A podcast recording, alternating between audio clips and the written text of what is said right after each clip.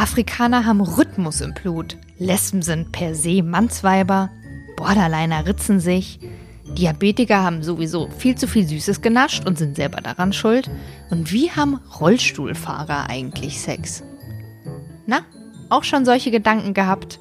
Willkommen in der Welt der Klischees und Vorurteile. Wir Menschen neigen dazu. Alles muss kategorisiert werden. Schublade auf, Schublade zu. Doch auf der anderen Seite sind wir Menschen vielfältige Individuen und passen in der Regel gar nicht in solche Schubladen. Ein Grund für mich, genau darüber zu sprechen. Willkommen bei Klischeevorstellung mit Victoria von Violence. Bevor ich die heutige Episode starte, möchte ich erstmal eine Triggerwarnung loswerden. Wir sprechen heute über das Thema Essstörung und falls euch das Thema triggern sollte oder ein schlechtes Gefühl geben sollte, hört doch einfach eine andere Episode. Gina ist 30 Jahre alt, arbeitet im Marketing und Journalismus und hat seit ihrem 11. Lebensjahr mit Essstörungen zu tun. Elf, elftes Lebensjahr war für mich auf jeden Fall schon richtig krass. Sie erzählt mir ihren Werdegang, äh, erzählt mir ihre Krankheitsgeschichte und ich habe mich mit dem Thema im Vorfeld natürlich schon grob befasst, aber ich kenne niemanden, der, zumindest nicht, dass ich wüsste, der mit Essstörung zu tun hat. Und deswegen war ich umso mehr geschockt, äh, einige der Details zu hören, die Gina mir erzählt hat. Mir war vorher gar nicht bewusst, dass die Essstörungen, es gibt mehrere, auch darüber sprechen wir in der heutigen Folge. Mir war nicht bewusst, dass Essstörungen zu psychischen Erkrankungen zählen und tatsächlich auch eine der häufigsten psychischen Erkrankungen sind. Die Zahlen der Magersucht oder der Magersuchterkrankung steigt kontinuierlich und im Jahr 2015 gab es 8079 diagnostizierte Fälle, Dunkelziffer weitaus höher. Schwierig ist auch, dass das Thema, ähm, wie ich finde, in den Medien mh, hm, häufig gar nicht aufgegriffen wird. Es wird häufig verharmlost. Ähm, wir dürfen nicht vergessen, dass die, auch die Magersucht vor allen Dingen äh, eine tödliche Krankheit sein kann. Es gibt Menschen, die sterben daran. Und wir sprechen auch darüber, über das Problem, dass man eine Essstörung häufig nicht sieht. Beziehungsweise häufig werden Menschen äh, Essstörungen diagnostiziert, die vielleicht irgendwie aus dem Bild des Normkörpers rausfallen, die aber überhaupt gar keine Essstörung haben. Gina erzählt mit sehr offen über ihren Werdegang, ähm, wie sie das Thema Ernährung wahrnimmt, über ihre Zeit in der Klinik, auch was äh, der Umgang mit Freunden und Familien, mit, mit Freunden und Familie. Und ich bin wirklich sehr, sehr dankbar, dass sie so offen mit mir über das Thema gesprochen hat. Es war sehr emotional auch für mich, vor allen Dingen aber für sie natürlich. Ähm, ja, ich wünsche euch viel Spaß bei der heutigen Folge. Falls ihr Anregungen habt, Kommentare, äh, schreibt mir gerne jederzeit. Auch mit Themenvorschlägen freue ich mich immer. Ansonsten viel Spaß beim Hören. Äh, einsteigen mit unserem äh, Späti-Besuch gerade, ja. denn ich habe mir ein äh, Moment, was habe ich mir gegönnt? Ein Naturradler ähm, mit steirischem Bier. Und du hast, äh, konntest kein Bier nehmen. Du musstest ein Cider nehmen, weil Bier geht nicht, meintest du? Nein, Bier geht leider nicht. Ähm, war, also warum generell kein Weizen oder wie? Genau, also ich habe ähm, durch die Essstörung und vor allem durch so jahrelangen Abführmittelmissbrauch einfach meinen gesamten Magen-Darm-Trakt komplett ruiniert. Abführmittelmissbrauch. Ja. Okay, alles klar. Sexy das, Thema. Nee, aber das habe ich noch nie gehört. Also genau, wir sprechen über das Thema Essstörung heute. Ähm, ich folge dir auch auf Instagram. Du hast ja ein Instagram-Profil mit fast 40.000 Followern. Ja. Genie Eat World. Und da kann man ja schon äh, dran ableiten, dass es vielleicht um das Thema Essen gehen könnte. Du hast viele Bilder von dir ähm, und viele Bilder von Essen. Und ähm, aber es war trotzdem nicht für mich nicht von Anfang an ersichtlich, dass es vielleicht ein Thema sein könnte. Aber du sprichst da ja auch sehr offen drüber. Man sieht es dir nicht an.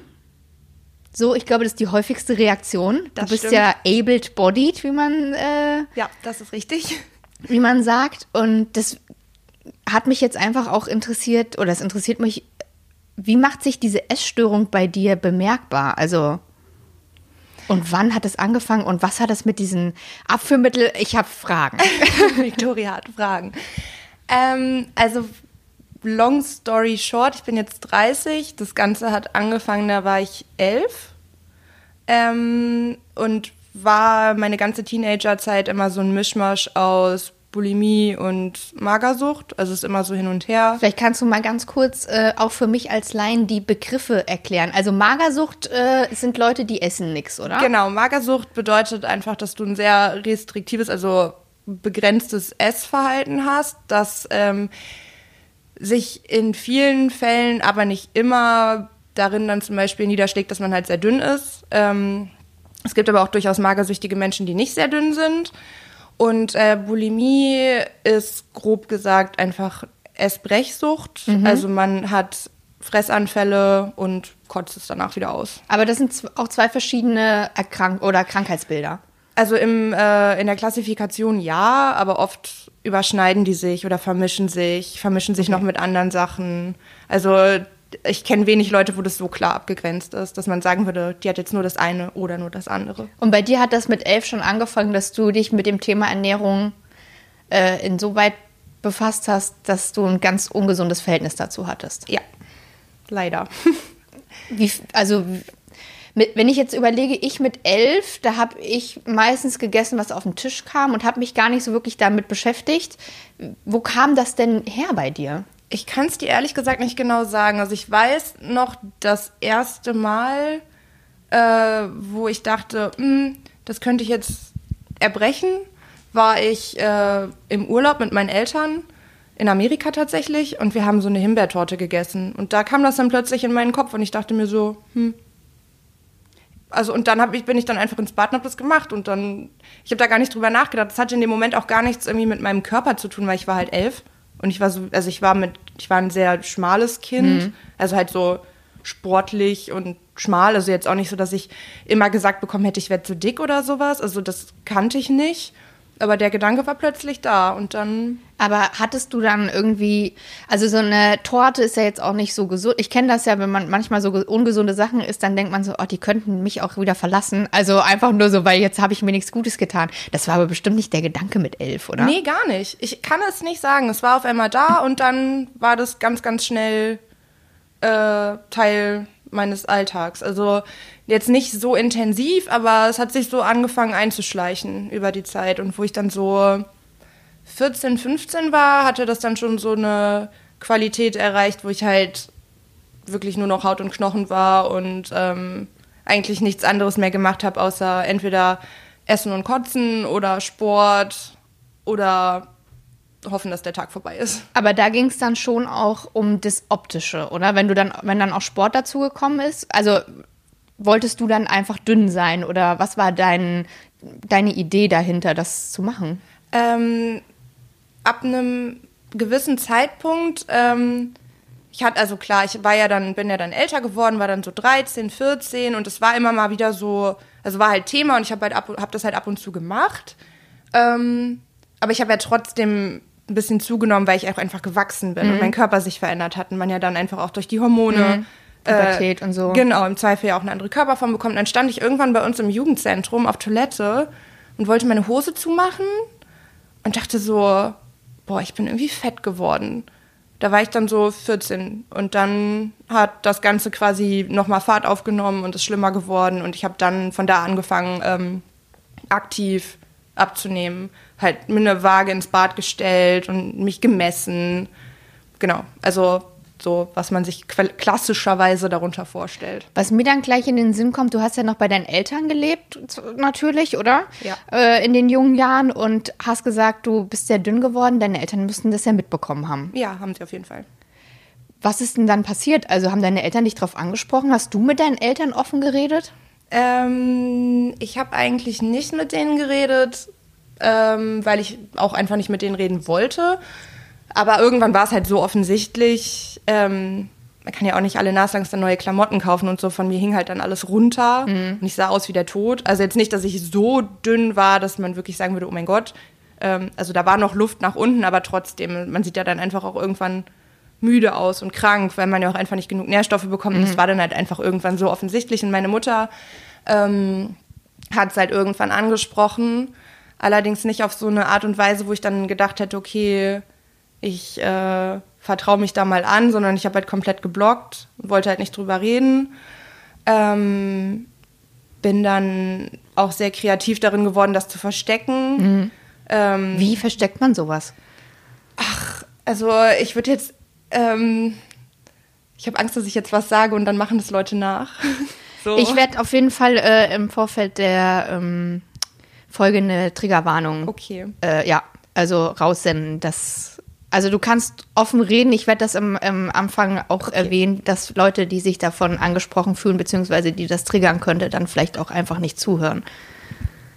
Du okay. musst es aber nicht erzählen. Nee, ist kein Problem. Ich erzähle das, aber ich wollte jetzt nur einmal, ich habe nur gerade gedacht, hm, nicht, dass da jemand auf die Idee käme. Also ich habe zum Beispiel, ähm, äh, wenn ich mein Mittagessen auskotzen wollte nach der Schule, meine Mutter hat dann halt irgendwann natürlich geschnallt, dass ich immer nach dem Essen ins Bad gehe und dann hatte sie sozusagen ein Auge darauf und bin ich halt in mein Zimmer gegangen und habe in eine Plastiktüte gekotzt und habe mhm. die halt im Schrank versteckt und die dann am nächsten Tag auf dem Weg zur Schule entsorgt. Solche Sachen. Oder halt mehrere Sachen übereinander ziehen, dass nicht mehr so auffällt, dass man abgenommen hat und so. Also, ja. Plus, irgendwann ähm, habe ich dann halt auch selber gemerkt, okay, das ist alles nicht gut ich war da auch in so ganz, äh, ganz weirden Kreisen unterwegs von Leuten, die auch eine Essstörung hatten. Und äh, habe dann versucht, das loszuwerden und habe dann sowieso auch auf einen Schlag 20 Kilo zugenommen. Mhm. Dann habe ich wieder 15 abgenommen. Also es ging dann auch, auch so, äh, so in Teenagerjahren, ja, schon ja, in so genau. jungen Jahren. Genau, das ging so rauf und runter und dann hat sich das halt irgendwann auf so ein Level eingependelt, wo ich dann so 19, 20 war. Ähm, wo man es mir nicht mehr so richtig angesehen hat, wo es aber an sich vom, vom Verhalten am allerschlimmsten war. Mhm. Was, was war da dann am allerschlimmsten? Ähm, ich bin dann ausgezogen zu Hause und habe eigentlich nichts anderes mehr gemacht. Also ich bin wirklich morgens aufgestanden und habe angefangen mit Essen, Kotzen, Essen, Kotzen, bis zu einem Zeitpunkt, wo ich dachte, okay, jetzt kann ich was trinken. Dann habe ich angefangen zu trinken, also Alkohol zu trinken. Ich wollte gerade fragen, Alkohol? Dann ja, ja, genau. Dann so ab 18 Uhr oder so und dann noch zwei Runden geschafft und dann tot ins Bett gefallen und dann am nächsten Tag von vorne. Also kam, war das dann schon eine Art Sucht? Ja, voll. Auch. Mit Total. also ich konnte, das war permanent in meinem Kopf. Dauerhaft immer. Krass. Ja. Das war also vor allem, was halt so schade ist, wenn ich darüber nachdenke, so rückblickend, ich habe halt, wollte studieren, ich habe mich eingeschrieben, mhm. ich konnte halt gar nichts. Also ich habe mich nicht konzentrieren können, ich hatte ja auch gar keine Zeit. Also mhm ich war ja beschäftigt, auch mit Sport machen und mich selber hassen. Ich konnte mich ja, konnte mir nichts merken, weil mein Kopf voll war mit Sachen, die sich irgendwie immer ums Essen gedreht haben. Ja, also letzten Endes war das, sind da sehr, sehr viele Jahre draufgegangen bei dem Thema.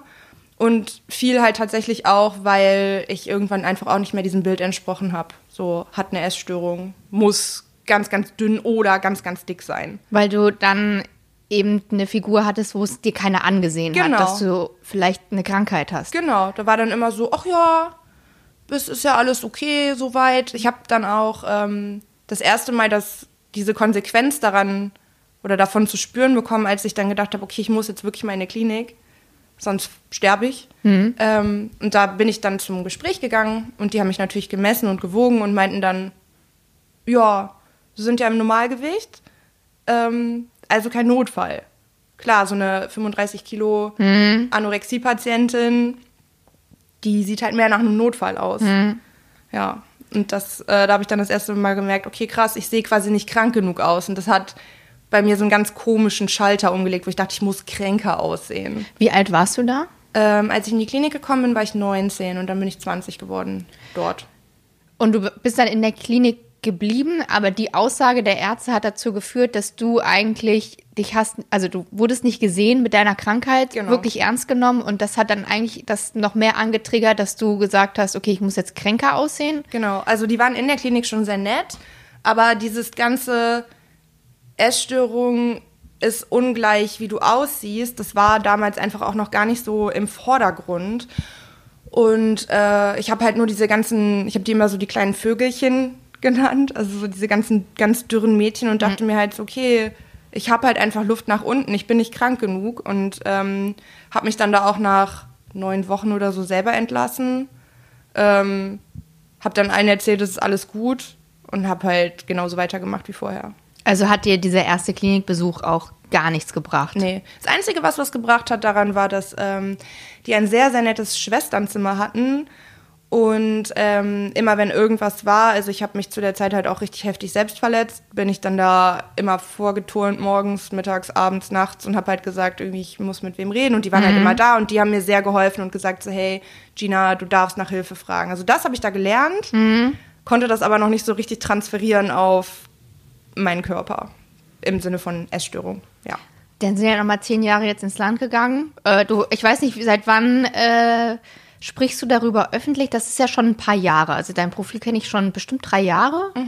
Also ich weiß nicht, wie lange du das schon auch öffentlich thematisierst. Also es hat, also ich auf Instagram hat es eigentlich ganz normal angefangen mit so einem, ich poste irgendwas. Und Essen hatte natürlich irgendwie immer einen hohen Stellenwert, weil das auch einfach durch die Krankheit ähm, wie so ein Fetisch geworden ist natürlich. Man sieht also, auch viele Food-Fotos bei dir. Also Ja. so, es ist schon immer Thema. Wie Es gesagt, auch der, Thema. der, äh, der Titel deines äh, oder der Name deines Instagram-Profils impliziert das ja auch schon so. Ja, obwohl das auch ein Hint ist auf eine Band, die ich sehr mag. Also Ja, Jim- ich- Jimmy Eat World, ja. genau.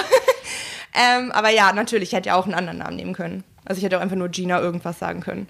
Ähm, nee, stimmt schon. Also es hat dann, ähm, also es hat schon irgendwie sehr, immer noch einen sehr hohen Stellenwert gehabt und ähm, ich habe dann aber als ich mich, lass mal überlegen, jetzt 2019, ich habe mich Anfang 2017 ähm, in Hamburg habe ich dann gewohnt irgendwann, habe mich dort in die Uniklinik selber eingewiesen, in die Psychiatrie und habe da dann ähm, angefangen, über die Situation, in der ich bin und warum ich da bin, auf Instagram zu schreiben. Und da ist es dann auch irgendwann mit eingeflossen, natürlich, weil das ja Teil der Problematik ist. Ähm, dann habe ich viel dazu gemacht und das hat mir echt sehr, sehr geholfen. Also am Anfang weiß ich noch, ist das überhaupt nicht auf Gegenliebe gestoßen, auch bei Freunden. Die fanden das irgendwie gar nicht cool und meinten die ganze Zeit nur so, du musst mal aufhören, dich immer um diese Themen zu drehen und du musst, äh, musst mal weg davon und ne, so solche Ja, Sachen. leicht gesagt. Genau. Ähm, aber mittlerweile, also jetzt sind ja noch mal zwei Jahre vorbei und zu dem Zeitpunkt war es auch schon wirklich besser. Ähm, also mittlerweile ist es alles auf einem Level, wo ich sage, so ich komme super zurecht. Es ist mal besser, mal schlechter, aber so der, so der, die Basis ist wirklich gegeben und gut. Bevor wir äh, im Jetzt ankommen und auch über äh, unseren äh, Späti-Einkaufsbummel sprechen und warum du äh, kein Weizen oder kein Bier trinken kannst, äh, würde ich gerne noch mal ein bisschen zurückspulen. Also zum einen interessiert mich, äh, wie auch dein Umfeld damit umgegangen ist, als klar war, dass du eben also wirklich auch diagnostiziert Probleme mit, mit, mit Essen hast. Also ich stelle mir das schwierig vor, dass Leute, gerade wie du gesagt hast, wenn man das nicht so sieht und das nicht so, äh, dass man aussieht wie der Tod auf Socken, äh, dass Leute das auch ernst nehmen. Ja, also als ich halt wirklich dann stark im Untergewicht war, war es ja nicht zu leugnen für alle, ähm, weil es ja offen, ne, ganz offensichtlich war. Das war schon schwer. Also ich bin viel angesprochen worden, auch in der Schule, von Lehrern, von meinen Mitschülern und Mitschülerinnen. Lustigerweise war es ganz am Anfang noch so, wo dann so das erste Gewicht richtig runtergegangen ist, habe ich sehr viele Komplimente bekommen. Also so kleiner Tipp am Rande, man muss nicht immer jeden Gewichtsverlust mit einem Kompliment bedenken, man kann auch einfach mal nichts sagen. Ja, vor allen Dingen häufig verlieren Leute ja auch äh, schnell und viel an Gewicht, wenn sie krank sind. Also Ja, auch wenn man total. körperlich irgendwas hat. Ich hatte das damals nämlich auch in der Klinik. Äh, da habe ich auch ganz viel ich, äh, äh, Gewicht verloren. Da wurde mir aber eine Essstörung diagnostiziert. Ah. Obwohl ich eigentlich ja einfach nur eine fucking Depression hatte. Ja. Und einfach nichts essen wollte. Aber äh, häufig ist das ja einfach krankheitsbedingt. Ja, ne? total. Also ich kenne viele Menschen, die einfach durch was auch immer oder neue Medikamente oder auch einfach mal Stress Ja. ähm, Gewicht verlieren und dann lernt man halt so direkt, oh, Gewicht verlieren ist was Gutes. Also das hat mich am Anfang auch ziemlich so angetriggert, noch da irgendwie weiter reinzugehen, dass es natürlich dann irgendwann so einen Punkt erreicht hatte, wo es dann auch nicht mehr so schön war. Mit so eingefallenen Po-Bäckchen und sowas sieht man ja dann auch nicht mehr so hübsch aus. Also du hast dann keine Komplimente mehr bekommen. Nee, irgendwann war es vorbei, genau. Da war dann so, iss mal mehr, du isst immer nur einen Apfel. Das ist dann ins Gegenteil umgeschlagen. Genau, was halt komisch ist, weil am Anfang wird man halt so glorifiziert damit und alles ist toll und dann plötzlich nicht mehr. Ähm, also ja, das war auf jeden Fall schwer. Es war auch schwer für meine Familie. Ich will, äh, will auch gar nicht wissen, also ich habe eine jüngere Schwester, die hat das natürlich auch alles mitbekommen. Mhm. Ähm, es war bestimmt nicht schön mit anzusehen, aber ich habe mich halt auch sehr zurückgezogen und ich bin ja dann auch wirklich direkt mit 19 ausgezogen, also ab dem Punkt, wo ich halt auch wusste, ich kann, Schule ist vorbei. Ja. Ähm, da hatte ich halt auch schon wieder so ein, ich hatte ja diese 20 Kilo wieder zugenommen, ein bisschen wieder abgenommen und war dann wirklich auch auf so einem normalen, also normal in Anführungszeichen, so einem durchschnittlichen Gewicht. Und bin dann ausgezogen, habe es ja dann nochmal richtig krachen lassen quasi. Und da konnte aber keiner mehr was sagen, weil mich hat ja keiner mehr gesehen. Also mhm. ich habe mich echt zurückgezogen. Ähm, in der Uni war ich so wenig, dass es niemandem aufgefallen ist, weil überhaupt gar keiner wusste, dass ich überhaupt da war und so auf der Arbeit. Also ich habe in einem Café gearbeitet. Das war sehr praktisch. Da konnte ich mir dann immer abends schön alles mitnehmen für meine Fressgelage. Also hat auch keiner gemerkt. Also oder niemand mehr was zugesagt, weil es ja dann eben wieder gewichtsmäßig in so einem Bereich war, wo es halt nicht mehr so aufgefallen ist, genau. Wissen deine Eltern das so, wie du das jetzt hier auch schilderst? Also auch das mit dem, du hast dann da äh, zu Hause in die Kü Tüte äh, gekotzt und das in den Schrank gestellt? Nee. Also das, du hast mit denen dann auch danach nicht nochmal so ein intensives Gespräch geführt? Also die waren, als ich in der Klinik war, das erste Mal, ähm, waren die schon mal zum Gespräch da und haben wir so ein bisschen geredet, aber da war ich auch noch so fernab von allem, mhm. was jetzt Therapie und wirklich gesund werden angeht. Ich mhm. wollte da einfach nur meine Zeit absitzen und da wieder raus. Ja. Genau. Und ich habe halt, als ich mich, ich bin ja selber freiwillig dahin gegangen und dachte da auch noch so, okay, das ist gut, ich mache das jetzt. Aber als ich da war, habe ich ja dann auch gemerkt, okay, ich bin nicht krank genug, ich darf gar nicht hier sein. Und danach, also ich, wir haben da nie wirklich weiter drüber gesprochen, eigentlich. W würdest du das gerne mal? Och, also hätte ich vielleicht damals gerne. Mhm. Vielleicht hätten wir da irgendwie einen besseren Weg finden können, miteinander zu reden, weil auf der anderen Seite ist es ja wahrscheinlich auch nicht einfach als Eltern mhm. so eine verrückte, in Anführungszeichen, Teenager-Tochter zu haben, die nur Mist macht. Aber. Ja, gut, aber du bist ja krank gewesen. Ja. Das ist ja jetzt was anderes als Kids, die dann irgendwie aus dem Fenster klettern, um zur Party zu laufen oder so, ja. Oh, ich wünschte, das hätte ich mal gemacht. Das habe ich alles nicht gemacht und das ist. Äh, Ken die Geschichten kenne ich nur von meiner Mutter. Ich habe das selber auch nicht gemacht. so mit Plüschtüren ins Bett gelegt und so. Ja, das wäre schön. Das ist ja nochmal was anderes. Ich meine, du hattest ja wirklich eine Krankheit. Ja, das stimmt. Das ist. Äh, hat ja dann mit, mit verrückt und mit, äh, ich habe mir das selber ausgesucht, nichts zu tun. Ja, das stimmt. Das fällt mir auch manchmal schwer, das noch so selber wirklich so zu sehen und das so anzunehmen mhm. auch. Also oft denke ich mir so, ha, ich habe das alles mit Absicht gemacht, aber nee, was bekommt man dann diagnostiziert, wenn man in so eine Klinik kommt? Also, was war das bei dir? Was war da für eine Diagnose, die dann davor lag? Mm, die Diagnose habe ich sogar schon vorher vom Hausarzt bekommen. Die brauchst du tatsächlich auch, wenn du dich ähm, auf einen Klinikplatz bewirbst. Mhm. Also, die machen dort keine Diagnostik, außer du kommst wirklich in ein Krankenhaus. Mhm. Ähm, aber ich hatte eine Bulimia nervosa und eine Anorexia nervosa. So sind die offiziellen Termini. Das ist das, was du auch am Anfang erklärt hattest genau. mit dem äh, auch Esbrechsucht mhm. und nichts essen. Genau. Und dann gibt es aber auch noch äh, ganz viel Essen.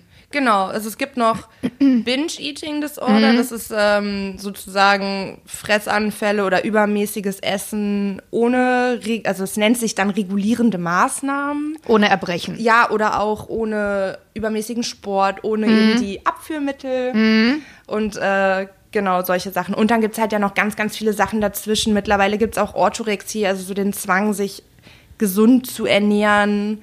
Da sind ja manche Leute wirklich... Äh, mhm. obsessed und kommen da gar nicht mehr raus. Das ist genauso eine schlimme Krankheit, wenn man sich nur noch von Quinoa und Möhren ernährt. Mhm. Ähm, ja, also da gibt es viel. Es ist halt, wie gesagt, alles fließend und schwer auch so abzugrenzen. Finde ich, sollte man auch gar nicht. Und das war zum Beispiel was, was ich an der Klinik sehr mochte. Also wir waren nicht nach Krankheiten sortiert. Also in meiner Gruppe, es war, es war so eine Gruppe, mhm. mit der man auch gegessen hat. Und da waren auch, ähm, war auch ein magersüchtiger Mann, also nicht direkt in meiner Gruppe, aber so in einer anderen oder auch mal irgendwie ein also übergewichtige Menschen. Also aber alles, was so mit Essen, also genau. mit Problemen in irgendeiner Art und Weise mit äh, Nahrungsaufnahme genau. zu tun hat. Genau.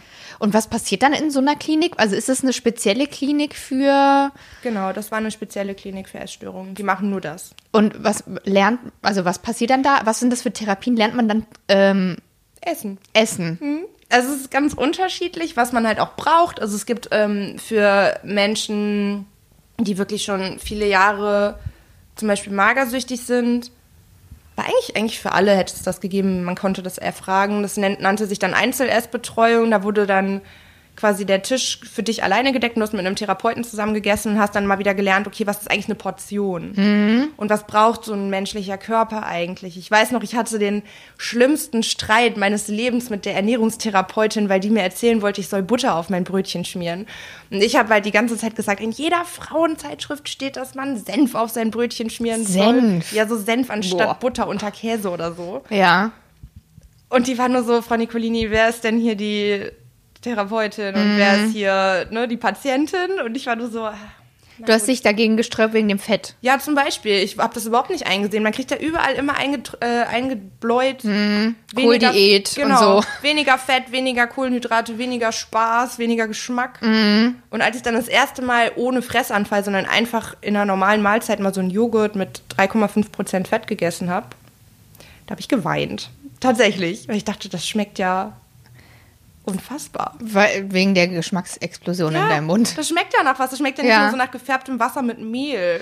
Aber das, das, darüber haben wir noch gar nicht so richtig gesprochen. Das bedeutet auch, dass du ähm, auch als du ähm, nicht so viel gegessen hast, beziehungsweise das auch erbrochen hast, dass du auch geguckt hast, was du isst. Also, dass du dann auch auf Kalorien geachtet hast, scheinbar, und Fett und sowas. Ja, total. Also, ähm, es hatte sich halt irgendwann zu so einem, also so die, die Regel war quasi, ich habe morgens und mittags so wenig und so reduziert wie möglich gegessen. Also ich kannte von allem und leider kenne auch fast immer noch von fast allen Sachen die Kalorien und das Fett und mhm. die Weight Watchers Punkte und bla, also mhm. jede Maßeinheit, die du da anlegen kannst. Und abends, beziehungsweise nach der Schule, nach dem Mittagessen, hatte ich dann halt diese Fressanfälle. Da habe ich dann natürlich nicht geguckt, da habe ich dann alles gegessen. Mhm. Also wirklich alles, was ich in die Finger gekriegt habe. Ähm, aber ja, so grundsätzlich bei Ah, ich weiß das noch, wir waren irgendwie mit der Klasse, mit so ein paar Mädels wollten wir essen gehen und alle essen Nudeln und ich esse dann so einen lahmen Salat mit Essig. Mhm. Also so alleine das schon. Da war ich so 17, 18 oder 16. Also wirklich, wo man eigentlich mit seinen Freundinnen am Tisch sitzt und Nudeln mit irgendwas essen sollte. Und habe ich da auf so einem blöden Salatblatt rumgekaut. Also ich habe immer auch alles aufgeschrieben in so ein kleines Tagebuch mhm. und habe dann auch immer schön ausgerechnet, auch eine Ta äh, Kalorientabelle, eine digitale und eine analoge mhm. und mehrere Wagen, also auch so eine Küchenwaage, alles war komplett in so kleinen Rastern eingepfercht. Aber die, wenn du diese äh, Fressanfälle bekommen hast, hast du das dann auch aufgeschrieben? Nee. Also nur diese äh, bis zu dem gewissen Punkt. Genau. Und dann, was danach kam, das hast du ja wahrscheinlich auch nicht in dir behalten. Nee. Das andere dann schon? Genau, also so einen Apfel habe ich dann schon mal gegessen und der durfte da noch drin bleiben. Okay. Aber ja, die, die Sache war, ich habe es dann aufgeschrieben, also man stellt sich das, wenn man das nicht kennt, oft so vor, dann steckt man sich einen Finger in den Hals, dann kommt halt alles einfach so raus. Mhm. Aber es stimmt halt nicht. Mhm. Es dauert lange. Es ist auch nicht wie im Film, dass man sich so einmal süß vorne überbeugt und dann hat man ein bisschen verschmierte Schminke, mhm. sondern man sieht danach auch einfach aus, als wäre man verprügelt worden. Mhm. Also man ist aufgequollen und rot und hat so blutunterlaufene Augen. Ich hatte irgendwann auch immer geplatzte Adern im Gesicht, in den Augen, in überall. Mhm. Also furchtbar. Ähm, und wenn dann mal was nicht rausgegangen ist, weil das irgendwie zum Beispiel Nutella-Brot, das geht nicht so gut raus, ähm, habe ich das dann aufgeschrieben und musste das dann mit Sport wieder gut machen, quasi. Woher weißt du, ob oder woher wusstest du, dass irgendwas nicht rausgegangen ist? Also wenn ich jetzt, wenn ich, ich meine, ich habe mich auch schon übergeben nach dem Essen, äh, einfach weil das manchmal passiert, so gesundheitsmäßig. Ähm, da konnte ich jetzt nicht sehen, ob das, äh, ob jetzt alles oder ob da noch was drin ist. Ähm, oh Gott, also ich muss sagen, ähm, man oder ich habe da auf jeden Fall irgendwann sehr krasse Strategien entwickelt, also so Sachen in bestimmten Reihenfolgen zu essen, damit er oder, oder so Marker zu essen, mhm. also zum Beispiel rote Gummibärchen, dass du dann wusstest, okay, ich bin jetzt bei den roten Gummibärchen, dann kommt jetzt noch das, das und das und dann kommen die grünen Gummibärchen, dann kommt das, das und das. Äh, also Funktioniert so, das wirklich so oder ja. vermischt sich das nicht einfach im Magen? Naja, du isst und kotzt ja innerhalb von 20 Minuten. Mhm. Und dann ist das so geschichtet im Magen. Ja, im Magen, ja voll. Also das kann man schon, kann man schon machen. Ähm, und äh, ja, Also es gab auch Momente, wo ich dachte, oh Gott, wo ist das? Und habe dann echt im Klo rumgepatscht mit den Fingern und geguckt. So und dann gemerkt, okay, krass, die Schokolade ist nicht raus. Dann muss ich jetzt mir dafür 587 Kalorien aufschreiben. Und dann hast du Sport gemacht. Ja. Krass. Also Ja, ne? Gott, wenn ich das jetzt, wenn ich das nochmal so erzähle, das ist mittlerweile so weit weg. Das ist echt krass. ich finde das halt auch so heftig, dass, also so die Idee bei dem Podcast ist ja, dass ich ja auch mit Leuten spreche, die so außerhalb meiner Bubble irgendwas machen oder mit irgendwas in Berührung kommen sind oder vielleicht irgendwelche Krankheiten haben, mit denen ich noch nicht in Berührung gekommen bin, so. Und wenn ich sowas höre, das ist halt, ist so heftig. Also, ich könnte jetzt auch einfach nur sprachlos sein, aber das wäre jetzt irgendwie nicht so unterhaltsam äh, für die Menschen, ungünstig. die sich das anhören. Aber ich finde das wirklich, ich finde das wirklich krass, weil das ist die Lebensrealität von so vielen Menschen. Ja.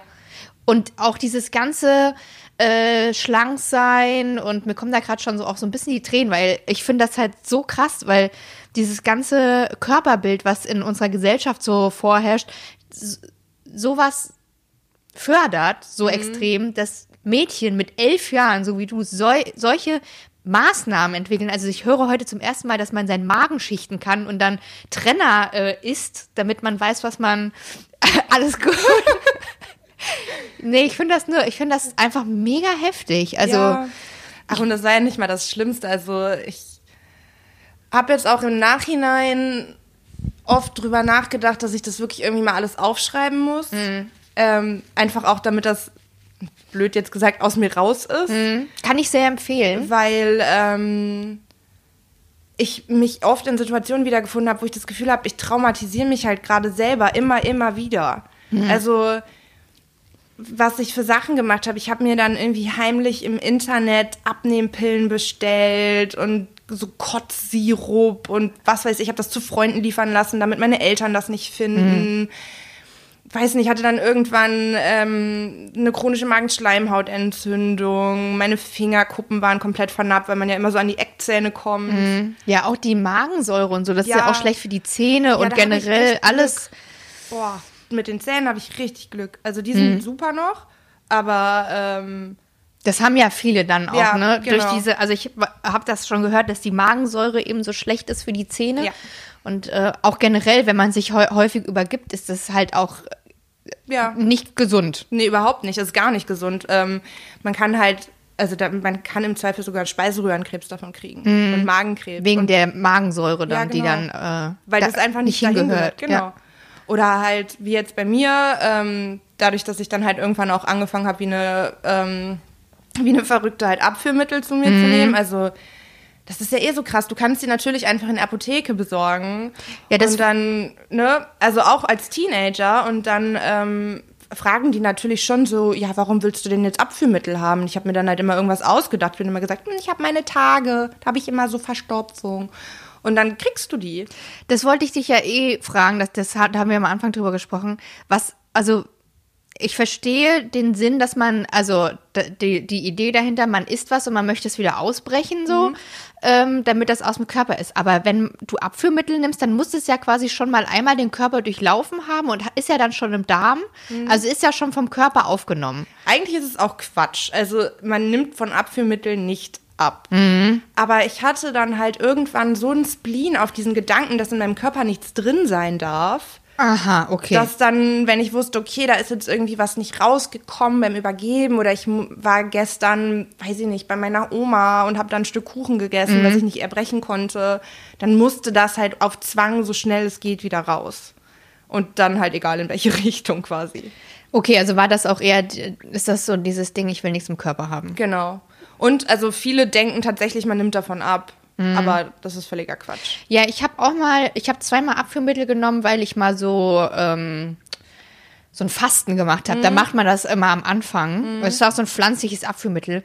Das ist auch so unfassbar unangenehm. Das tut so weh. ja, vor allen Dingen, also das ist, wie man sich das vorstellt. Du sitzt halt auf dem Klo und es ist nicht schön. Nein, das ist gar nicht schön. Und du kannst auch nicht einschätzen, wie lange das dauert. Nein, ich habe dann wirklich immer so angefangen, mir so so Zeiten aufzuschreiben und Wecker zu stellen. So, ich wusste mal, die wirken nach acht bis zwölf Stunden. Und ich wusste halt, okay, ich stehe um fünf auf, weil ich muss ja noch zum Sport vor der Schule. Das heißt, Du bist um fünf aufgestanden, um vor der Schule zum Sport zu gehen. ja, genau. Ähm, und dann wusste ich halt, okay, um fünf muss das ja quasi spätestens dann durch sein. Das heißt, ich habe dann irgendwie mal nachmittags, dann sozusagen zwölf Stunden vorher und dann bin ich halt irgendwann meistens schon um drei Uhr nachts oder so davon aufgewacht, dass halt mein Bauch rumort hat wie verrückt und äh, ich halt Schmerzen hatte. Und ja. Dann hast du ja auch nicht viel geschlafen, Nee. scheinbar in der Zeit. Nee, gar nicht. Ich konnte auch irgendwann gar nicht mehr schlafen. Und wahrscheinlich, also ich, du hast ja studiert, Ja. also hast du ja auch ein Abitur gemacht, oder? Ja, Abi habe ich gemacht. Aber also ich, wie, wie, wie schafft man sein Abitur, wenn man in seiner Freizeit und ja auch in der Schule so krass damit beschäftigt ist, morgens vor der Schule Sport zu machen? Äh, Wann nimmt man das Abführmittel? Und also das ist ja auch, das ist ja unglaublich. Ja, ich weiß ehrlich gesagt gar nicht so richtig, wie ich das geschafft habe. Das habe ich aber halt gerade noch so irgendwie geschafft. Ähm, es wurde dann später schlimmer. Also ich habe die Uni auch irgendwann abgebrochen, ähm, weil also ich habe sie abgebrochen aus einem anderen Grund dann irgendwann, aber ich habe viele Semester studiert ohne zu studieren. Ich war nur eingeschrieben, damit ich halt auf dem Papier irgendwas habe und meinen Eltern was sagen kann, also Ja. sagen kann, ich studiere ja.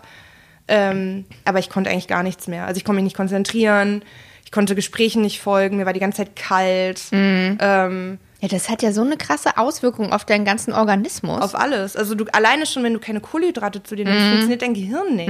Und dann sitzt du in der Uni und jemand sagt was und eine Sekunde später ist es weg. Also es ist einfach unmöglich gewesen. Plus, dann gehst du natürlich in die Mensa mit deinen Studienkollegen. Ja, und was machst du dann? Was machst du dann? Was hast dann du dann auch wieder gemacht? raus? Hab ich dann in der Uni gekotzt. Also ich habe schon an Orten mich übergeben, da waren andere Leute noch überhaupt nicht in ihrem Leben. So auf Flugzeugtoiletten oder so. Weil du dann, du wolltest dann das Bild auch nach außen hin wahren und hast dann quasi äh, mit Kommilitonen in der Mensa gesessen und hast dann da dein Mittagessen gegessen. Genau. Das hat dann ja auch überhaupt niemand mitbekommen, oder? Nö. Also man wird da irgendwann echt Profi. Das ist gruselig. Also ich wäre eine gute Geheimagentin. Ich finde das halt so krass, dass du, hast auch gesagt, du hast mit deinen Eltern noch nicht so richtig darüber gesprochen und ähm, das haben viele Leute und Freunde wahrscheinlich auch gar nicht so richtig mitbekommen, weil das ja auch so im Heimlichen dann stattfindet, wenn du da auf der Toilette verschwindest. Da fragt ja auch keiner, denke ich mal, oder? Also Also irgendwann schon. Leute, die es wirklich wussten, dann, die wussten es halt, aber auch da, also ich meine, was soll man denn halt sagen? Also ich habe auch mal Leute gehabt, die dann versucht haben, mir das quasi zu verbieten oder mich aufzuhalten, aber dann bin ich halt völlig explodiert. Aber dann bist du ja auch ziemlich alleine mit dieser Krankheit gewesen in Ja. der Vergangenheit. Also so klingt es zumindest für mich. Also ich war eigentlich komplett alleine viele Jahre lang. Also wirklich so. Kann ich gar nicht anders sagen. Ich habe zwar, ich hatte zwar immer so in Anführungszeichen viele Freunde, also ich war immer so das Mädchen mit den vielen Freunden, Mhm. aber Gut, man kann viele Freunde haben und trotzdem alleine, ne? Ja. Also gerade wenn man dann sowas mit sich rumschleppt, ja, voll. Also so, mit niemandem drüber sprechen kann. genau. Also das wusste, wussten natürlich die Leute, aber ich war ja immer dann so lustig und fröhlich. Ich merke das ja auch jetzt gerade, wenn ich darüber rede, dann geht da sofort so eine Mauer hoch und es kommt emotional kaum an mich ran und ich kann das dann halt witzig erzählen. Aber damals, ja, ich war auf jeden Fall viele Jahre lang sehr alleine. Tut dir das gut, dass du darüber jetzt öffentlich sprichst und jetzt, also ich äh, verfolge das ja auch ein bisschen. Ich sehe nicht, dass da viel negatives Feedback kommt. Ich glaube, du sprichst viele Leute auch an und hilfst bestimmt auch vielen jungen Mädchen, die äh, in derselben Situation sind, vielleicht auch wie du damals alleine mit der Situation. Hilft dir das zu sich mitzuteilen und auch mit, das ist ja schon eine große Öffentlichkeit, mit der du das teilst, so intime Sachen. Es kommt so ein bisschen drauf an, also es ist schon schwierig in dem Sinne, dass ich halt nicht, ähm, also einfach dadurch, dass ich ja auch weiß, ich habe jetzt eine Figur, von der viele Leute sagen würden, oh, die ist schön oder die hätte ich gerne oder so, fällt es mir halt schon schwer, so meinen Struggle, den ich wirklich auch noch habe, zum Teil da dann mitzuteilen, weil ich dann Angst habe, das klingt so wie so Meckern auf hohem Niveau, in Anführungszeichen, obwohl das ja einfach nur die Ausläufer von einer Krankheit sind. Ja. Ähm, aber ich versuche das Ganze halt so ein bisschen positiver zu drehen und darum poste ich halt zum Beispiel auch so viel Essen, weil ich halt auch zeigen will, okay, du kannst wirklich an so einem Punkt gewesen sein und trotzdem irgendwann äh, wieder an einen anderen Punkt kommen, an dem ich jetzt zum Beispiel bin, wo ich halt wieder gerne esse und gerne mit Freunden esse und mir das einfach viel bedeutet. Klar ist das irgendwie immer noch viel zu hoch im Stellenwert. Also ich kenne wenig Leute, die sich so viel mit Essen beschäftigen, aber immerhin hat es mittlerweile einen positiven Twist und ist nicht mehr so negativ behaftet. Genau, das wäre jetzt auch meine äh, nächste Frage gewesen. Wo siehst du dich jetzt? Also warst du dann noch mal in Behandlung ähm, und wie ist das? Ist es jetzt? Wie ist der aktuelle Stand mit der Erkrankung? Mm, Also ich war eigentlich dauerhaft immer in Therapie, einfach auch wegen anderen Sachen. Also das Ganze ist auch nur Teil von so einem ganzen Universum an Scheiße quasi. Ähm, aber ich habe halt irgendwann lustigerweise viel über die Beschäftigung mit feministischen Themen ähm, viel begriffen. Also auch so über die Rolle der Frau in der Gesellschaft und der weibliche Körper in unserer Gesellschaft. Habe mich halt viel auf so einer Metaebene mal damit beschäftigt und mich mal so ein bisschen von mir distanziert und überlegt, okay, wie manifestiert sich da eigentlich Bestimmtes einfach an mir, zufälligerweise. Ja. Und das hat mir sehr geholfen, muss ich sagen. Ähm, und klar, also ich habe Unterstützung. Mittlerweile rede ich ja auch jetzt drüber. Also alleine ja schon, dass ich jetzt hier sitzen kann, heißt ja, dass du es irgendwo gelesen hast und weißt, Ja. dass es das Thema gibt in meinem Leben. Ähm, ich rede mit meinen Freunden drüber, ich rede mit meiner Schwester viel drüber. Ich teile mich mit, wenn ich merke, es ist irgendwie schwierig. Also jetzt gerade ist so eine Phase, da habe ich halt wegen, ähm, wegen einem neuen Medikament, wegen eines neuen Medikaments, was ich bekommen habe, äh, ein bisschen abgenommen. Und mich sprechen natürlich Leute dann an und sagen, hey, du hast ja abgenommen. Und ich denke mir so, pff. Also erstens sehe ich das gar nicht. Mir hätte auch jeder sagen können, ich habe zugenommen. Würde das auch glauben, ich sehe das halt nicht. Aber das, wenn du es nicht siehst, bedeutet das ja auch, dass das für dich nicht mehr so eine. Also du hättest es ja wahrscheinlich vor zehn Jahren genau gesehen, oder? Mm, Nee, das ist eigentlich lustigerweise andersrum. Du entwickelst im Zweifel durch diese ganze Essstörung so eine Sache, das nennt sich äh, Körper oder Body Dysmorphia. Und dann siehst du, ich sehe einfach nicht, wie ich aussehe. Ich weiß Okay. es nicht. Also ich weiß auch nie, ich muss alles anprobieren. Ich weiß nicht, was mir passt. Ich laufe ständig überall gegen, weil ich nicht weiß, wo mein Kein Körper Körpergefühl. gar nicht. Ja. Genau, ich weiß nicht, wo mein Körper anfängt und aufhört. Solche Sachen. Deswegen, ich weiß es halt nicht. Und jetzt gerade ist halt ein bisschen was runtergegangen. Und ich merke halt auch, dass ähm, dadurch, dass das viele Leute sagen und ich das an meinen Klamotten irgendwie sehe, dass es mich schon triggert und ich aufpassen muss. Ähm, aber es ist noch wirklich alles im grünen Bereich und ich bin einfach nicht mehr alleine. Wo ich sage, das ist wirklich das Wichtigste. Dieses nicht mehr alleine sein damit. Wir haben ja jetzt äh, sehr intensiv darüber gesprochen, auch wie früh die Krankheit angefangen hat und was für einen krassen Verlauf sie auch genommen hat. Und ich meine, du bist jetzt 30 mit 11, also fast 20 Jahre deines Lebens. Äh, begleitet dich das äh, und wahrscheinlich auch täglich, auch heute noch. Ähm, jetzt heißt der Podcast ja Klischeevorstellung. Es geht ja auch so um diese Klischees und auch mit was für Klischees man so konfrontiert wird. Und ich- meine, so ein typisches Klischee beim Thema ähm, beim Thema Essstörung ist ja da, das hatten wir vorhin schon mit, sind alle dünn. Aber was mich jetzt natürlich interessieren würde, was geht dir so richtig auf den Sack? Also in, in, mit dem Thema, rund um das Thema, wo du einfach sagst, das ist, das ist so überflüssig. Also dieses Person XYZ sieht ja gar nicht aus, als hätte sie eine Essstörung. Das ist so das, was mich wirklich wahnsinnig macht. Da werde ich wütend, weil ich mir denke, du kannst einfach keinen Rückschluss ziehen davon, wie eine Person aussieht auf ihr Essverhalten. Also natürlich, wenn jemand dünn ist, dann ist jemand dünn, aber das kann aus so vielen verschiedenen Gründen sein. Und es nervt mich zu Tode, dass dadurch zum Beispiel auch viele, vor allem Mädchen, nicht gesehen werden. Also du, es gibt, ich, ich kenne Mädchen, die hungern, also bis zum Get-No und die sind nicht total dünn. Und die werden einfach nicht gesehen und die werden auch nicht ernst genommen, auch nicht von der, ähm, auch nicht im Gesundheitssystem, auch nicht von Ärzten. Da kommt dann eher so, ja, ist gut, wenn sie Gewicht verlieren. Und das ist halt, nein, es ist nicht gut, weil dünn sein ist nicht gleich gesund sein und dick sein heißt nicht gleich ungesund sein und überhaupt ist dünn sein nicht erstrebenswert. Also klar, unsere Gesellschaft betet uns das nach wie vor so vor, aber das soll, das soll nicht das Ding sein und das, ich, also mich macht das so wütend und ich kann das auch einfach nicht mehr aushalten, wenn ich das mitbekomme, ähm, dass es halt vor allem jüngere Mädchen also wirklich so tief da reintreibt, weil die einfach nicht gesehen werden und sich auch nicht mitteilen können, weil sie keiner ernst nimmt. Ähm, und ach, das ist auch so ein bisschen Wortklauberei vielleicht, aber was ich zum Beispiel ganz schlimm finde, ist, wenn dann mit so Begrifflichkeiten einfach um sich geworfen wird, generell, wenn es um psychische Krankheiten geht. Und ähm, das ist jetzt vielleicht kein Klischee, aber da merke ich halt so, da ist Sprache einfach wichtig. Also so, es gab mal bei uns in der Uni den Begriff Bulimie lernen. Mhm. So ganz viel lernen und ganz schnell Klausur schreiben und tschüss. Ja. Und da habe ich tatsächlich einen Brief an unseren Aster damals geschrieben, weil ich meinte, das geht gar nicht, das ist eine Krankheit, in der sterben Leute. Ja. Und haben sie dann die Poster wieder abgehangen. Ah, das war ein Poster bei euch in der ja, Uni, genau, oder so was? gegen das Bulimie lernen, bla bla. Und ich Ja. fand das halt überhaupt nicht witzig. Ja, das, den Begriff kenne ich tatsächlich auch. Dann äh, Einführung Bachelor und sowas, Genau. dass man dann halt so viel lernen muss. Und Genau. äh, das äh, ist da auch öfters gefallen. Habe ich mir tatsächlich auch keine Gedanken drüber gemacht damals. Nö. Aber da hast du natürlich vollkommen recht. Das, mir geht das bei der Depression immer so, dass das dann auch immer so stressed and depressed and well dressed gibt's ja auch Ja, irgendwie genau. dieses so, oh nee, geht gar nicht. So, nee, ich liege hier schon seit fünf Tagen und war nicht duschen. Ich bin sicherlich nicht well dressed.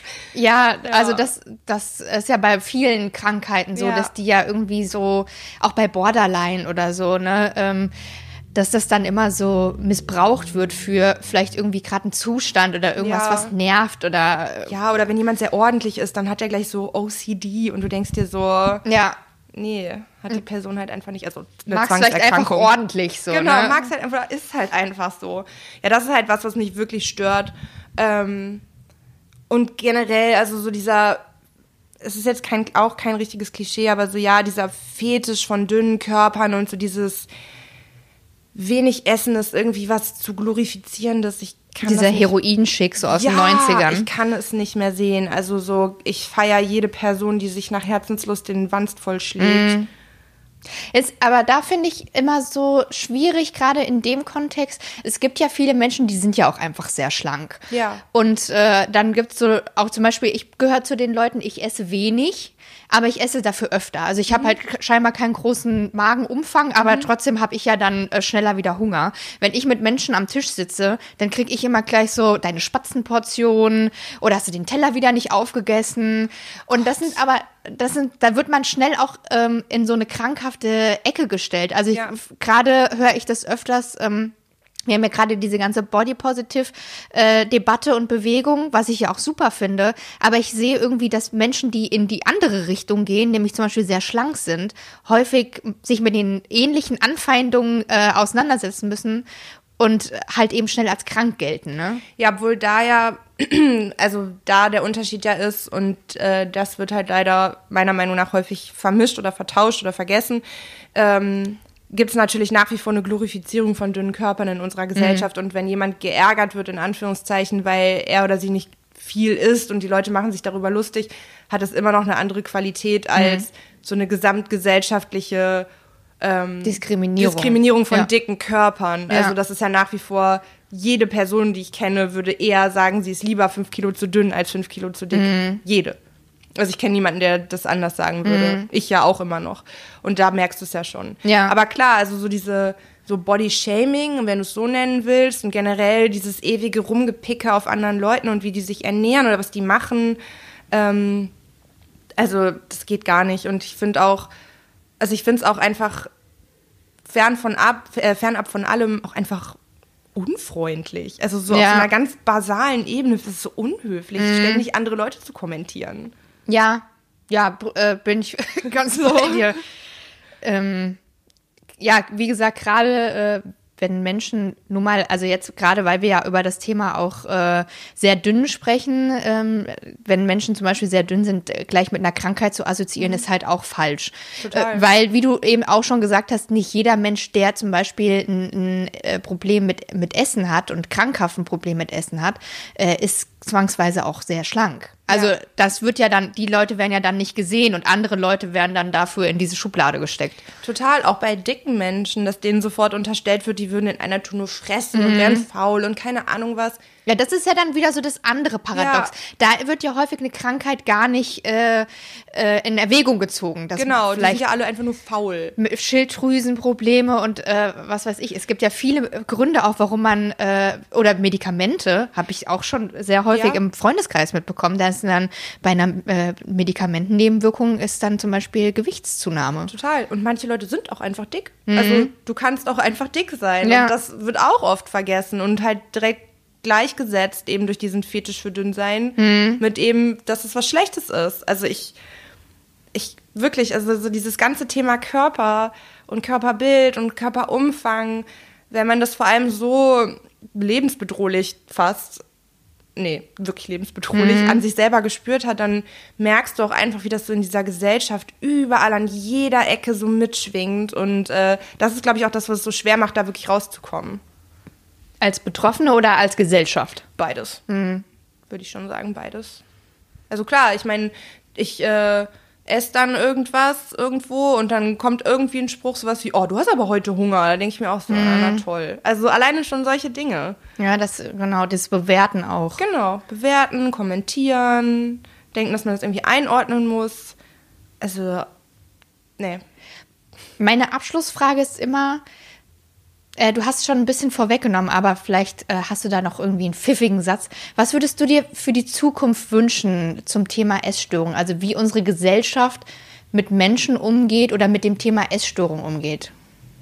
Ich wünsche mir bei dem Thema, wie eigentlich bei allen Themen generell und grundsätzlich, aber halt vor allem auch bei psychischen Erkrankungen, einfach einen offeneren und unbefangeneren Umgang damit. Damit also ich bin mir sicher, ich weiß, dass viel Leid einfach durch ähm, Stille erzeugt wird, mhm. dass man sich nicht mitteilen kann. Und wenn wir alle daran arbeiten, offener miteinander zu kommunizieren, uns nicht sofort gegenseitig verurteilen, uns Schwächen schlecht auslegen, solche Dinge, ich glaube, dann ist einfach schon sehr, sehr viel getan. Und klar kann ich mich jetzt hinstellen und das sagen und irgendwie hoffen, dass das irgendwo Anklang findet, aber ich versuche es halt so in meinem Umfeld so gut ich kann. Ich versuche es halt über Instagram. Ich versuche es mit mir selber. Also das ist ja schon mal der erste Punkt, so zu sich selber dann auch ehrlich zu sein und zu sagen, so hey, ist wirklich alles gerade in Ordnung oder was machst du hier eigentlich? Und das dann halt einfach so weit ich kann weiterzugeben und hoffen, dass das halt bei anderen Leuten Früchte trägt und die das eben genauso machen. Ich glaube, das ist auch der einzige Weg, den wir haben, weil so große Strukturen wie jetzt zum Beispiel äh, das Gesundheitssystem, das, bis sich das geändert hat, das dauert. Aber ich glaube, wenn wir da alle irgendwie versuchen, dran zu arbeiten, ist da schon ein großer Schritt getan.